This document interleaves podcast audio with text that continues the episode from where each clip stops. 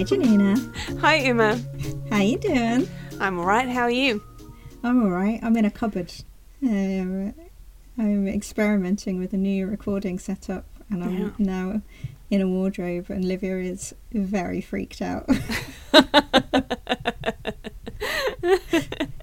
she uh, just looking at me as if, in the same way that she looks at me the one time a year that I have a bath, and she's like, "Jesus Christ, are you all right?"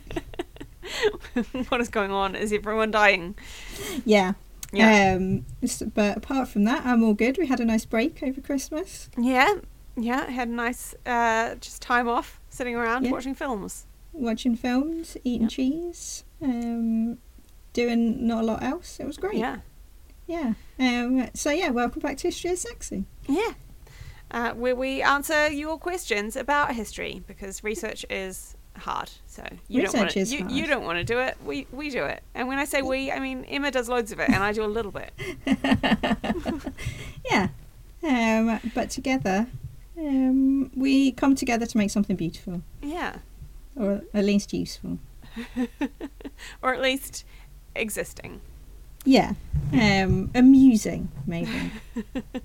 What are we talking about this week? This week we have a question uh, from Loy Bergenhaus, um, or Bergenhus, and the question is, "What's the history of Petra?" Which you were not thrilled about. Well, no, I was thrilled. I just didn't find as interesting stuff as you because I'm, as we've established, not as good at research. But Petra is one of those places that's like mythical and interesting because it's like beautiful and pink and carved into rocks and um, ancient and all, all of that. And it's it seems like an exciting place to go and visit. And then Yeah. um, all, all the reading I did about it was, um, you know, I don't know. I wanted. I, I don't know. I didn't. I'm excited to find that to hear the the exciting stuff that you found because I didn't You find. read the, yeah, you read the wrong history. I, apparently, Um, I did. But yeah, but Petra is very, very cool as a place. Um, and if you Google it, you will only see one building. Um, because if you Google it, you only see. Um, it's sometimes called the Treasury, um, but it's actually a tomb that is this like big tomb carved into a rock face, basically, like it. Um, Yeah, which like is a very big cool. facade, which is incredibly cool. Um, but it is a whole city, and it was a big city at the height of its um, the height of its power. It housed about thirty thousand people, uh, and it was pretty significant. Like it's not a small place with one one thing in it. And they got like super rich there. They They did, Tra- which is how they got could afford to build cool stuff. trading lots of stuff. Yeah. Yeah. So, okay, so in case you don't know where it is, Petra is in Jordan, modern day Jordan, um, in the Negev Desert, which is southwest Jordan. So it's kind of at the bottom of Jordan and the top of Saudi Arabia, basically. Um, and it was the center of the Nabatean kingdom um, from the second ish, third century BC, definitely. Um, all the way through to the 8th century CE, um, which people did not think that it was inhabited for that long. Uh, but there is, and you, this will shock you, um, a long history of weird shit around um, basically Europe, the way that Europeans see it. Yeah, Uh, you, you're saying that that Europeans made assumptions about a place they didn't understand. Yeah, basically. Mm, Um, also, this is very okay. So I'll do. I'm going to do this bit first because it's really really funny. But basically, it is this city that is in a um, in a valley between a range of sandstone mountains of like big sandstone mountains which are like four six hundred meters high um, and the only way that you can get to it is to go through this 1.5 kilometer long um, winding path called the Siq, um, which is kilometer and a half long. Um, Mhm. It's like the walls go up like 200 feet. Um, and it is in some places only two meters wide. Yeah, so you can trot trot in on a donkey, single file. That's it. Yeah, Which But is one you- of the reasons that it was able to get so rich, right? When it was p- big and powerful, because it's very difficult to attack or yeah. steal from. Um, it is, although there were times when it was attacked, but um, but yeah, it's really hard and it's very very protected, and also it's just hard to find. Like Mm. um, you have to know where it is in order to get there, uh, and so the site as it is now is basically a fairly empty plain um, of the valley surrounded by rocks which are full of tombs um, because they carved di- tombs directly into the mountain faces. Yeah. Um, it was abandoned in the 8th century, uh, kind of slowly over a lot of time, and then was considered in Europe to be a lost city. Um, A kind of mythical lost city of the kind of thing that, like, H. Rider Haggard wrote stories about um, in King Solomon's Mines and all that stuff. Like, there was a secret way into this secret city that was gloriously rich and da da da da da. Um, and no one would ever be able to find it, and it was mysterious and lost, and maybe it never even existed because um, maybe. like the El Dorado of the Middle East.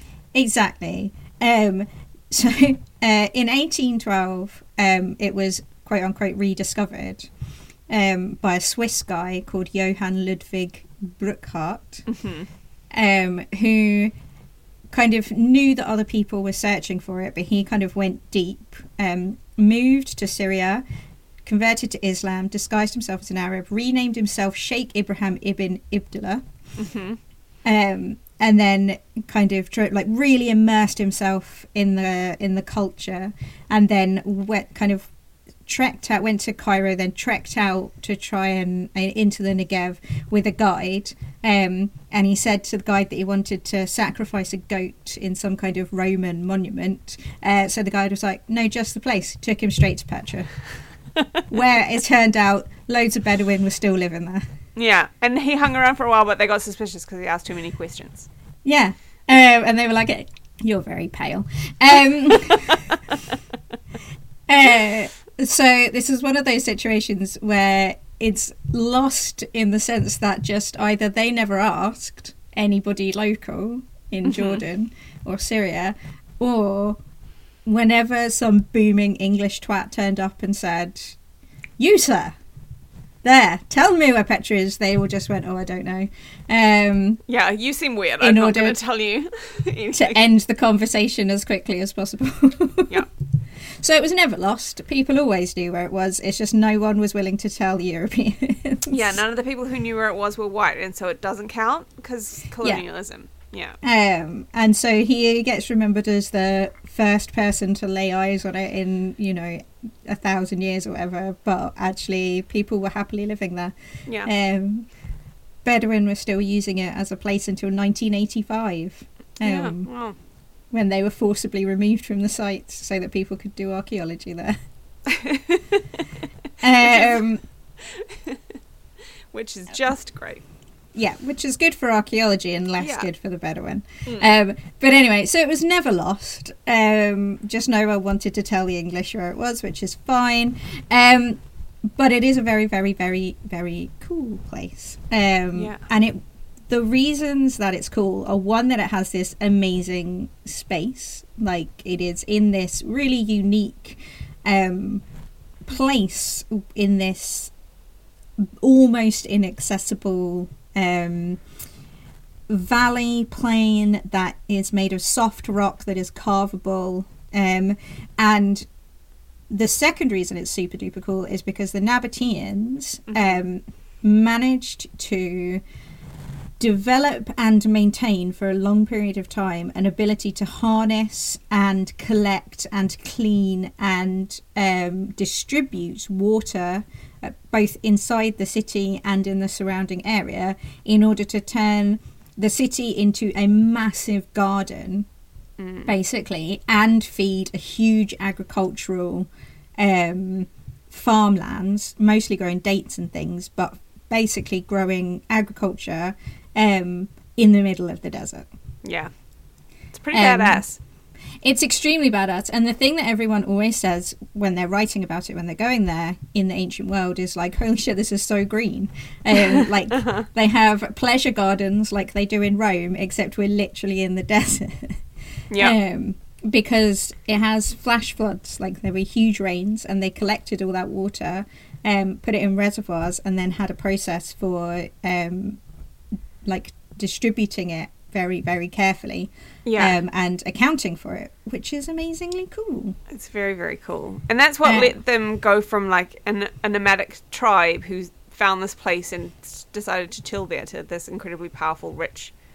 Well, place. what manages to get the Nabateans to that place um, is the spice trade.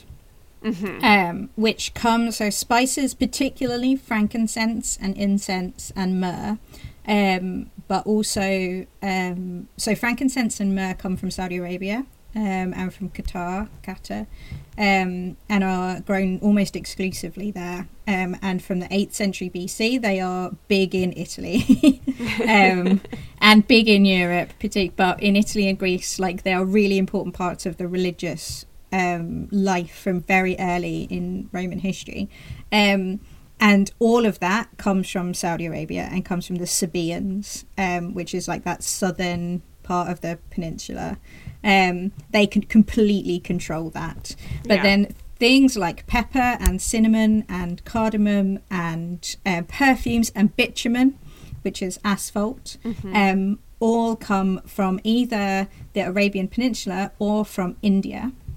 Right. Um, and so these great caravans travel from India through Pakistan um, and Iraq and Mesopotamia, um, and then um, other caravans are coming up from uh, Sabia, from down in Saudi Arabia, um, and then and like UAE, and they're coming up. And at the top is the Nabians, uh, the Nabateans, who manage to um, position themselves as the trading partner. So, whichever caravan is coming up or coming across, um, they go to the Nabateans. which, Um, which makes sense just location wise because they're right there. They've got easy, easy access access into Egypt, and then up into Syria and Turkey, and like they're just in the middle of everything. yeah. Yeah. And, you know, in the beginning, in like the very early um, centuries of this trade, um, in like the 6th, 7th century BCE, there's lots of tribes doing it, but the Nabateans managed to become the guys, the go to guys, um, in part because they're very good militarily. Um, and in part just by I don't know being great negotiators. Um, I did or read maybe a claim, and I don't, I don't know uh, how credible this is, but that they started out just attacking other caravans, and became sort of the hard, the hard men, and then also hired themselves out to protect people's caravans um, from threats, which seems like a very um, the mob interpretation of events. You know, Maybe the problem is that we they can have trust that no claim. we have no writing about them from the early period. Yeah. Um, the first time that the Nabateans appear um, is in Diodorus Siculus when he is talking about um, Alexander's forces uh, raiding the land of the Nabateans and um, besieging and sacking Petra um, in 312 BCE. Um, so that's the first we know about them, and at that point they are living seasonally in Petra, um, but they also have a bunch of other places that they live in because they are um, a large part of them are nomadic, but they also have a military, obviously, and they also have um, agriculture. So they're a big kingdom. Um, but that's the first time that we hear about them, and they're already quite rich, but they're still primarily nomadic. Um, and Petra is one of their spaces where they will stop with their livestock, where they will leave women and children, um, and where they will um, uh, kind of, you know, protect themselves when they need to protect themselves because it's hard to get in, basically. Um, and what happens is that as basically as Rome gets richer and the demand for stuff um, in Italy gets stronger, um, the more that they can afford and want cool stuff from India and China and Mesopotamia and Saudi Arabia, um, the more that the Nabateans get rich. Yeah. Um, and there is this point in 240 BCE where there is this really hard switch in the archaeology of Petra where they stop having what looks like occasional habitation and just the number and types of finds that you find just kind of explode off the roof. Um, and you start getting um, loads of coinage and loads of pottery from Greece and Rhodes and Italy and coins from Phoenicia and Persia and um, all over the place. Um, and that seems to be the point at which people start um, spending a real amount of time there. Uh, Yeah. And when they start um, making it their real base rather than one of many bases, um, they kind of put down roots there, and then it becomes their royal city um, because it is a massive trading city. Like, if you want to trade with any basically anyone further east than them, um, then that's where you have to be Yeah.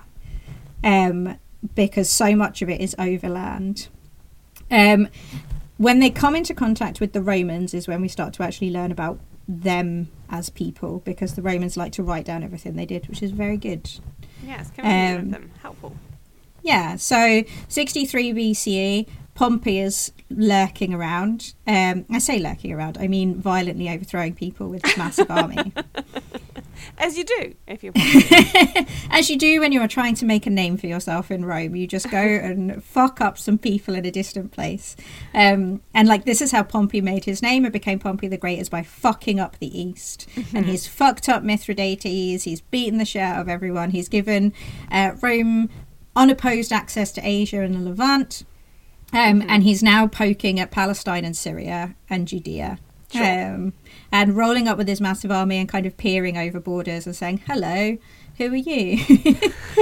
um, and he turns Syria into a promise, and Syria are their next door neighbors. Um, we then um, they start they become a kind of client kingdom to the Romans because they want to get on with the Romans. Um, Mhm. As you do. Why would you not Yeah. want to get on with Why the would you not want to? Mostly if you don't get on with the Romans, they will absolutely set fire to your house. Yeah, which, Uh, you, which you don't want. Um, so they they they get on basically, um, and about fifty years later, they um, do a joint military exhibi- um, expedition with a guy Mhm. called Gallus, um, who's governor of Syria, and he decides that he is going to try and take on um, the Sabaeans down in Saudi and Yemen. Um, Mhm. so he reckons that he is going to be able to like the this 26 BCE. They've just taken Egypt. This is Augustus. They think that they are top of the world, so he overreaches a little bit. Sure, sure. Um, and he says, "I reckon that I can take the Arabian Peninsula." Um, Uh-huh. And so he goes in with uh, some Roman troops, um, and he befriends the Nabatean king who's called Obidas. Mhm. Um, and Obidas provides uh, a thousand soldiers as a um, auxiliary, and yeah, then also gives him a guy that the Romans called Syllaeus as a guide and an advisor to like help him get through the desert. hmm Um, and as literally every attempt to go into a desert by the Romans um, until Trajan, um, it went fucking disastrously, obviously. Uh, yeah, it's real hard to do. it's real hard to do, and the Romans just could not understand deserts. it's like they had a real problem with the whole thing. Yeah. Um, and there's Strabo wrote this whole thing. Strabo is a friend of Gallus's, so he's very nice to him and acts like Syllaeus. Um, I don't know, tricked him into going into the desert. um, but basically, um, they managed to get into um, Yemen. They managed to get quite far, but they ran out of water Mhm. um, and had to immediately turn back with huge losses. Um, and uh, it was just one of these like classic disasters. The Sabaeans were like, "We don't even know what's happening. Can you go away, please?" Um, and the Nabateans in Petra were like, "I don't think this was our fault." Um, but they do get all of the blame for it uh, in Roman sources because obviously they do. Um, Yeah. Is great. He is like a government minister. He might have been related to Obad- Obadas um, in some way, but he um, is goes to Rome at one point to ask him to ask Augustus to help the Nabateans out with some border issues that they were having with Judea. So Judea is a province, um, is ruled by the Herods, and there's like constant fighting between Judea and Nabatea over territory and who controls what. Sure. Um, Augustus listens and goes, mm-hmm, mm-hmm, mm-hmm. Um, and while they're doing this, um, Obidas dies. sure. Convenient. And Yes, and Silius is in Rome at the time. Um, so Augustus, thinking he can make like basically kill a lot of birds with one stone, is like, I will make Silius king.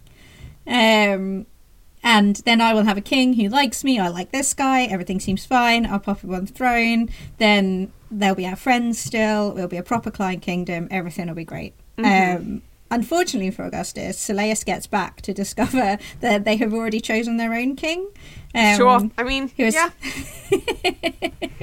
he was a guy called Aretas the Fourth, um, which Augustus and Silius were not happy about at all. um, because how dare anyone choose their own king and Augustus not do it? Um, Yeah. This is why Roman emperors go mad because they have this much power. Like they're not part of the empire in any way, shape, or form. no, they Uh, just. Uh, he has absolutely no right to be picking a king for these lads, but but he um, thinks he does, and that's what matters. he really believes he does, and like he he threatens to completely dissolve the entire kingdom of Nabatea and hand the whole area over to Judea, That seems a bit much. he, which is mad. Um, this is why they all go insane. Anyway, Yeah. eventually he backs down, um, and um, Aretas the fourth becomes the king. Um, and he is the person who is responsible for turning Petra into what it now is. Um, he um, focuses really hard on settlement. Um, we have the first settlement starts happening in like the first century BCE, but it's this period where um, all of the big stuff is built, where the desert irrigation is really invested in. Um, and where urbanization is invested in. Um, and the reason that he does this is because the e or the conquest of Egypt has changed the face of the spice trade basically and there are fewer caravans going across and people are now able to travel around the peninsula by boat um, and go straight up and then do a small bit across land into Alexandria Sure. um, which is kind of cutting into their profits. So they pivot. They do have other cities. The Nabatean Kingdom has like three big cities um, and five reasonable cities. Um, they set up a port and get really involved in um, port in that um, side of it. So they do sail, but mostly they get involved in taxing the shit out of people who sail. I mean, yeah, that makes sense. Yeah, and they take up to 25%. Um, like, in order to go round, you have to keep stopping, basically. Yeah. um, for food and water and stuff. Um, and also because mostly these boats are rowed. Um, It's exhausting Uh, to do. it's real tiring. Sometimes your enslaved people just drop dead. So, Yeah. um, every time they stop in their ports, um, they're taking a lot of their money. Sure. Yeah. Uh, and he is then investing all of that money in turning Petra into a, a, a gorgeous space. Um, He builds a huge theatre which seats 8,000 people. He builds temples. Um, and most importantly, the thing that he builds is that um, that facade that you see when you go into Petra, which is literally the first thing that you see. Yeah. Um, I was watching a video uh, of a Spanish guy walking through the Siq, um, and then cut you when you come out of the end of it. The first thing that you see when you go into Petra is that facade, that famous facade, um, and that is the tomb of Aretas the Fourth. Okay. Yeah. Um, It's impressive tomb. it is a very impressive tomb. The reason it's so impressive is because he commissioned the craftsman who built it to not just carve it directly into the face, the exposed face, but to carve a frame, basically, like a massive niche or niche into the thing, uh, into the rock, and then carve out the the design. Right. Um, so it is protected from wind. It is protected from sand blowing on it, and it is protected from water running down the rock face. Um, because everything just kind of goes across it, which is why it is so magnificently preserved. Yeah. Um, unlike everything else in Petra, which is um, less. I mean, it's very cool looking, but it looks eroded as fuck. Sure. Yeah. That'll happen. Yeah. Um, so yeah, so they're making a fortune. Pliny the Elder claims that the Nabateans were taking 50 million sesterces a year for incense alone. Um, I don't really know what money. that means in, in real money, but it sounds impressive. I mean, if you have one sesterce, you're doing all right. Yeah. An average daily wage is seven sesterces in the Okay. Yeah. early empire. That's a good daily wage. Yeah. So that's like two grand a year. So 50 million a year is good. It's pretty good. Yeah. And that's just incense, not including taxes and the Sure. other things. Yeah. Yeah. You're sitting pretty. Yeah. Um, so they're doing great. Um, Aretas then, um, being very clever, marries his daughter to Herod Antipas, who is the Mhm. king of Judea. Um, so he's even made friends with the Judeans, which is a big deal because they do not like each other very much. hmm Um, which takes a bit of a turn when Herod divorces the daughter and then marries his sister-in-law. Um, yeah, that's awkward. which was taken as a grave insult for obvious reasons. Mhm. Um, and Aretas invaded Judea um, and beat them up a little bit. Sure. Um, uh, this, incidentally, is the marriage that John the Baptist protests against. Um, Oh, sure, yeah. This is the wife who, the sister-in-law is the wife who beheads John the Baptist. Yeah. So if he'd stayed married to Aretas's daughter, that never would have happened. Yeah. We wouldn't have heard all those paintings. They're great paintings, though. I love a good painting of Salome. It's never, Yeah. never a dull time. Exactly. Um, Tiberius then attempts to invade Nabatea, um, which could have been another time when they lost their independence um, and became part of the Roman Empire. But instead, um, Tiberius died. So Mm. that uh, solved a lot of problems for a lot of people, to be honest, but also the Nabateans. so while all of that is happening, what you have in Petra Mhm. is a massively growing population um, of people who are wildly multicultural. Um, the architecture is Nabatean and Greek and Persian and Roman all mixed together. Um, and in the uh, inscriptions in all of the tombs, you have people calling themselves Strategoi and Centurion and other things, and it's just a really multicultural space Mhm. um, where people are coming from pretty much all over the world to chill and look at the amazing gardens because they have pleasure gardens in the desert. Yeah, sounds, Um, sounds delightful. It does sound delightful. Um, and I recommend watching the video. I will put this video in the link because in the show notes. Um, it is uh, by a guy called Manuel Bravo, which I hope is his real name. Um, but most importantly, it has images of not just like the two buildings that you see in everything, like not just the theatre and Aretas's tomb, Sure. like a bunch of other stuff. Yeah. Um, yeah, so they're doing great. Um, they keep building tombs. There is a theory that um, Petra becomes like a, a a specific city of the dead, where um, people from throughout Nabatea are paid to be buried because it is a sacred place. hmm Um, and that's why there are so many tombs there because there are a lot of tombs there. Sure. Like every inch of it is covered in tombs carved into the rock yeah. um, which is very impressive, but feels like like if you're sitting in your pleasure garden, having a nice cup of tea, um, or a you know a lovely glass of wine, and you've you're you're at the bottom, and there's a lot of dead people just looking right at you, yeah.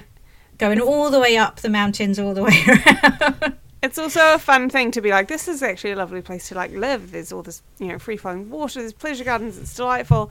So we'll just go there when we're dead. yeah, um, I just would feel watched. I think is the issue.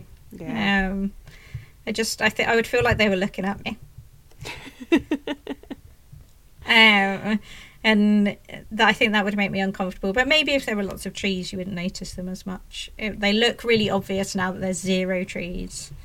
Um, yeah, yeah, but when it was all green, maybe it, Yeah. maybe it felt Um, a little more secluded. Yeah. Anyway, so that's how Petra is getting on until um, 106 CE when the Emperor Trajan um, took advantage of a king dying um, and just annexed it. Sure, chill to do. Good, Yeah. good work, Trajan. Trajan was just a relentless. All he wanted was to expand and expand and expand. He thought he was a kind of Alexander figure, and he just wanted to stamp on everyone, um, which he did largely. He stamped on the Parthians, he stamped on the Dacians, he stamped on people that the Romans hadn't been able to even get close to touching for a long time. Um, so he stamped the shit out of people, and then he also took advantage. Like whereas other emperors would put in another client king, when um, when someone died under Trajan's reign, the king was called Rabbel. Um, he died, and um, Trajan was like, mm, "No, kings are out, emperors are in. um, I am the emperor now." Um, he doesn't seem to have actually invaded them in any way. He just was like, "I'm not going to bother to give you a new king. I'm going to be your king now." He just kind of Um, walked in and said, I'm in charge. Pretty much. I don't think he even bothered to walk in himself. He just sent a governor in and said, "I'm not sending you a king. I'm sending you a governor." Um, Uh-huh. uh, and so he turned the kingdom of Nabatea into the province of Arabia Petraea, Mhm. um, with Petra as its capital. And we have this very, very cool set of documents from this time, um, Mhm. which are the life's legal proceedings of a woman called Babatha, daughter of Simeon. Great name. Babatha is an excellent name. It Why is a really good name. that one? Um, I don't know. I, I feel like Jews maybe still use that. Um, but Babatha is a good name. Great name. Um, so she's born in 104 in Mhm. Nabatea to Judean parents who had moved um, from Judea to Nabatea, bought some land, and were growing figs, running a fig farm. Mhm. Um, we know this because we have the contract that lays out their purchase, how much they paid for it, all of the rules and expectations, Mhm. um, and where they were going to get their water from, how much water they're allowed to use, um, the guarantee and obligations of the water. Mhm. Um, it, in 120, her father gave his properties to his wife. Um, and that document is not dated as the previous document is to the um, Nabatean king's regnal year, Mhm. but is dated to the reign of Hadrian. Okay. Um, and we have all of these other documents from her life where we see this switch um, from using the Nabatean legal system to using the um, Roman legal system, Right. which is very peaceful and everyone seems very chill about it. Um, Sure. But she lives a very like she lives this ridiculous life. um, but it's just very fun that we know so much about her. So she inherits her father's properties, all of their farms. Um, she marries a guy called Jesus, son of Jesus. Mhm. Um, they have a son who's called Jesus, so he's Jesus, son of Jesus, son of Jesus. Sure. Um, she is his second wife. Mhm. Um, he then dies, uh, and so she marries again um, to a guy called Judah. Uh-huh. Um, he is useless, basically. um, and she, like, Babatha kept everything. So um, he borrows money from her, he borrows money from other people, um, he borrows tons of um, property from people in order to cover the um, dowry of his daughter. Uh-huh. Um, and then he dies, um, owing Babatha 700 denarii. sure. Um, and so she takes his other wife to court in order to fight over um, whether she owns his possessions because he owed her so much money, uh-huh. um, or whether they should just inherit them as wives. Um, Sure. So that's quite fun. Um, and she also has this other ongoing dispute with the state um, Mhm. because she is given two guardians for her son because under Roman law she can't um, represent her son and he's a minor. So she's got two male guardians for him who are supposed to represent his interests, and she complains that they're not giving her enough money. Uh-huh. um, so she takes him to court repeatedly. Sure. Great. Um, Get yours. Yeah, she also buys a donkey um, at one point. uh, I mean, they're handy to have. You've got to, Yeah. you've got to have a donkey. she owns all these farms. Anyway, the reason that we know all of this is that um, there was an uprising um, in Judea hmm um, under the Emperor Hadrian uh, called the Bar Kokhba Revolt. That was is often described as kind of a minor dispute, um, Mhm. but um, Babatha fled with her family um, and like thirty other people uh, to the caves um, Mhm. of, outside of Petra. Um, they hid in a cave uh, along with a bunch of other possessions that they took with them um, sealed themselves inside in the hope that they would be able to come outside when the violence was over Yeah. um, and she took with her all her legal documents so that she would be able to continue her cases when she got out You don't want Um, to get out and just find you you've fucked your lawsuit because you lost a document. exactly unfortunately she never got out Um, Mm, I did sense that coming. and she was not rediscovered until 1960 oh man, Babatha. Um, so uh, she never really got any more money for her her thing. Um, but um, the useful thing about it is it shows that the transfer of power from the Nabatean kings to the Roman governors and the Roman situation was pretty simple, and life basically continued as it had. Like not a lot changed Yeah. except Roman law. Um, and everybody just kept going as they were going. They were still making their money, although that money was now going to the Roman state. Sure. Um, that goes on until the 19th of May, 363, Mhm. um, when there is a massive earthquake that takes down a lot of that entire area up through Israel and Palestine um, and um, takes down a lot of cities. And a letter from that era says that more than half of Petra was destroyed. Which is a bummer. It is a bummer. Yeah. That letter does also say that every single person in Jerusalem spontaneously became a Christian and praised the Lord. Seems unlikely. Pinch of salt for that one. yeah. Um, but that was believed for a very long time to be the end of Petra. Um, Mhm. And I found this great quote from 1974 um, from a guy called Browning in a book about Petra. Um, after 363, the vitality of the people was sapped by squalor. Without even a vain hope, a sort of torpor settled across Petra, life being an existence valid for its own precarious self and not for any prospect of achievement. Oh my god. Right? Jesus, calm down. Absolutely no idea what imaginary world this guy's getting that from.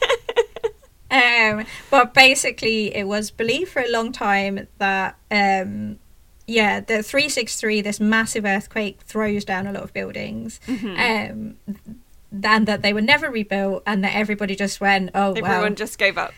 I guess we had a good time, but it's over now.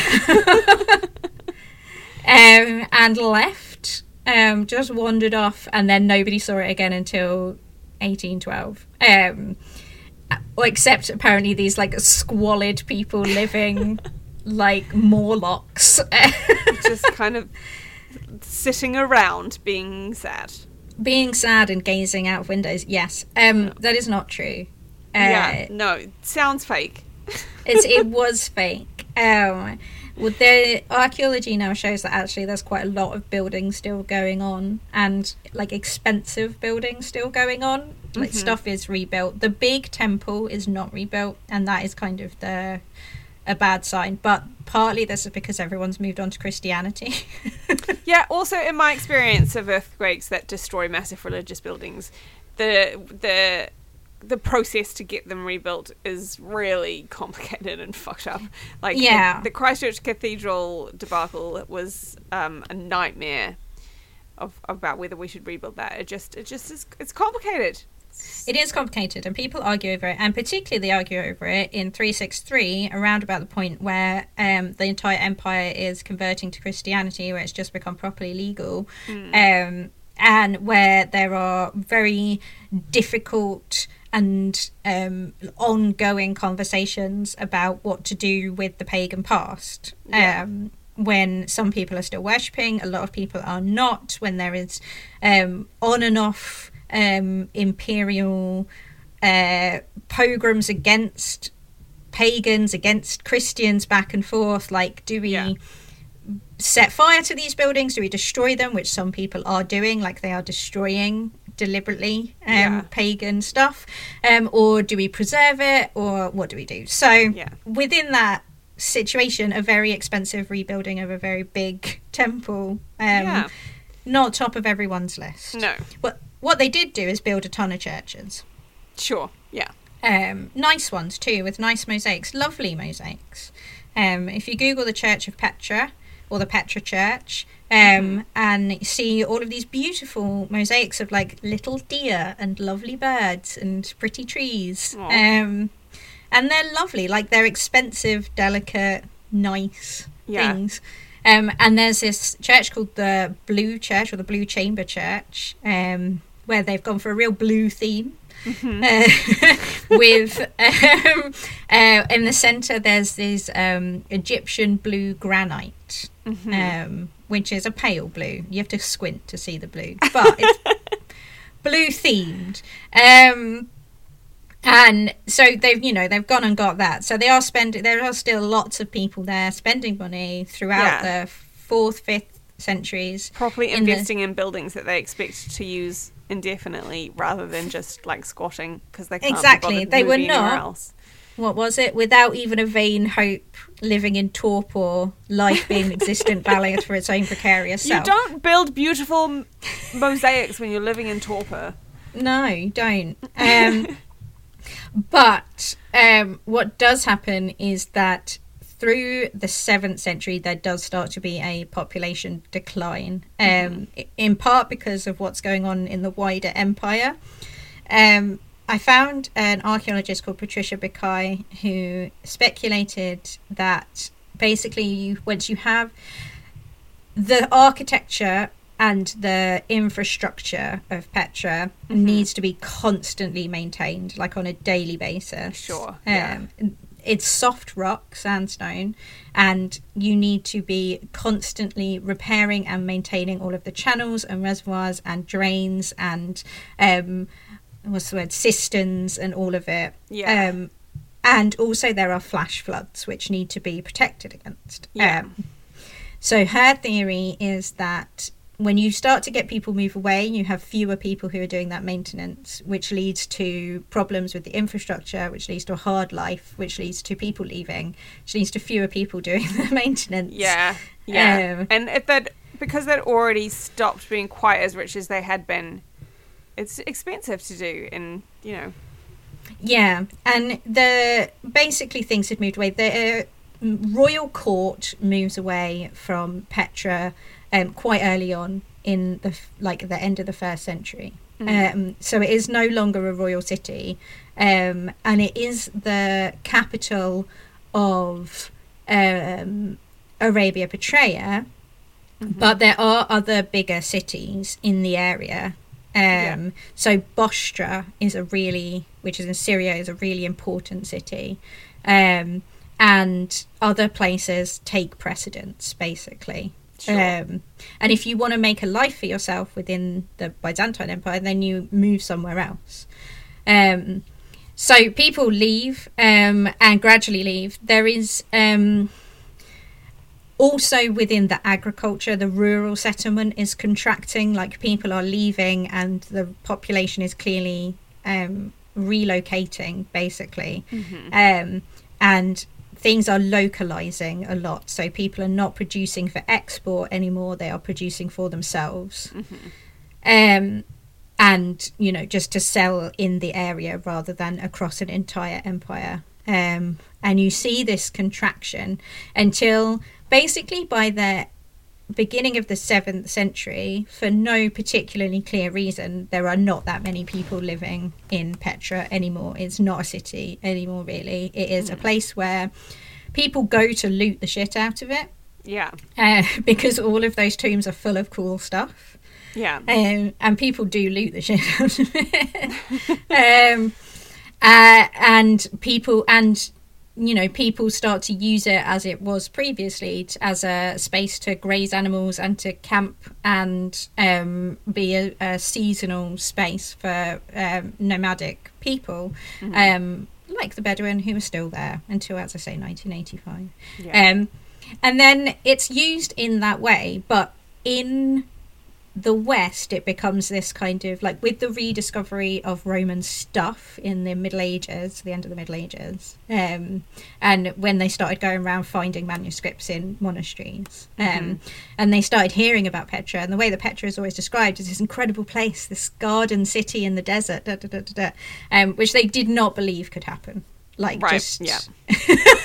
they were just like, oh yeah, sounds fake. Um, uh, or sounds magical, or sounds like white people there. Um, and it takes on much like Timbuktu did, like um, this or El Dorado, this mythical, amazing thing. Like that, surely non-white people couldn't have managed this something so incredible. Um, Mm.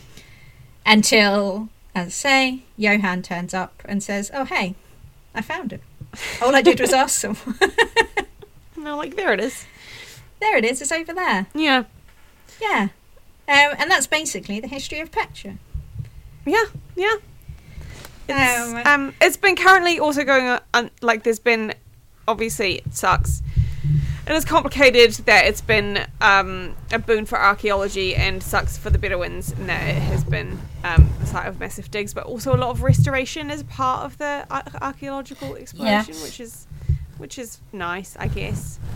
Oh my god, I found this article. I tweeted about it. Yes, so I found this article, which is from 2007, the Smithsonian magazine, um, and it describes um, these uh, American excavations which were happening in the theatre and temple complex. And a woman called Martha Sharp Joukowsky.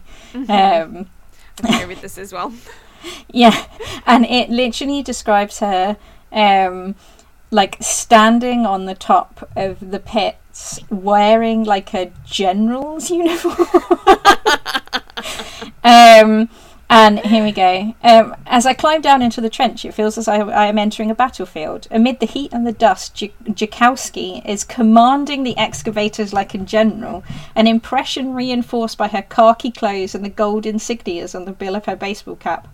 Yalla, yalla, she yells at the Bedouin workers in Dig Arabic. Get to work, get to work. um, and then they've uncovering this. A worker hands her a piece of Roman glass and a tiny pottery rosette. She pauses to admire them and then sets them aside and continues barking at the diggers as they pass rubber buckets filled with dirt out of the trench. You're like, this is 2007. That could be just screaming at native workers as though they Uh-huh. are fucking camels. um, As if they Yeah. couldn't possibly do their jobs without her screaming at them to do their jobs.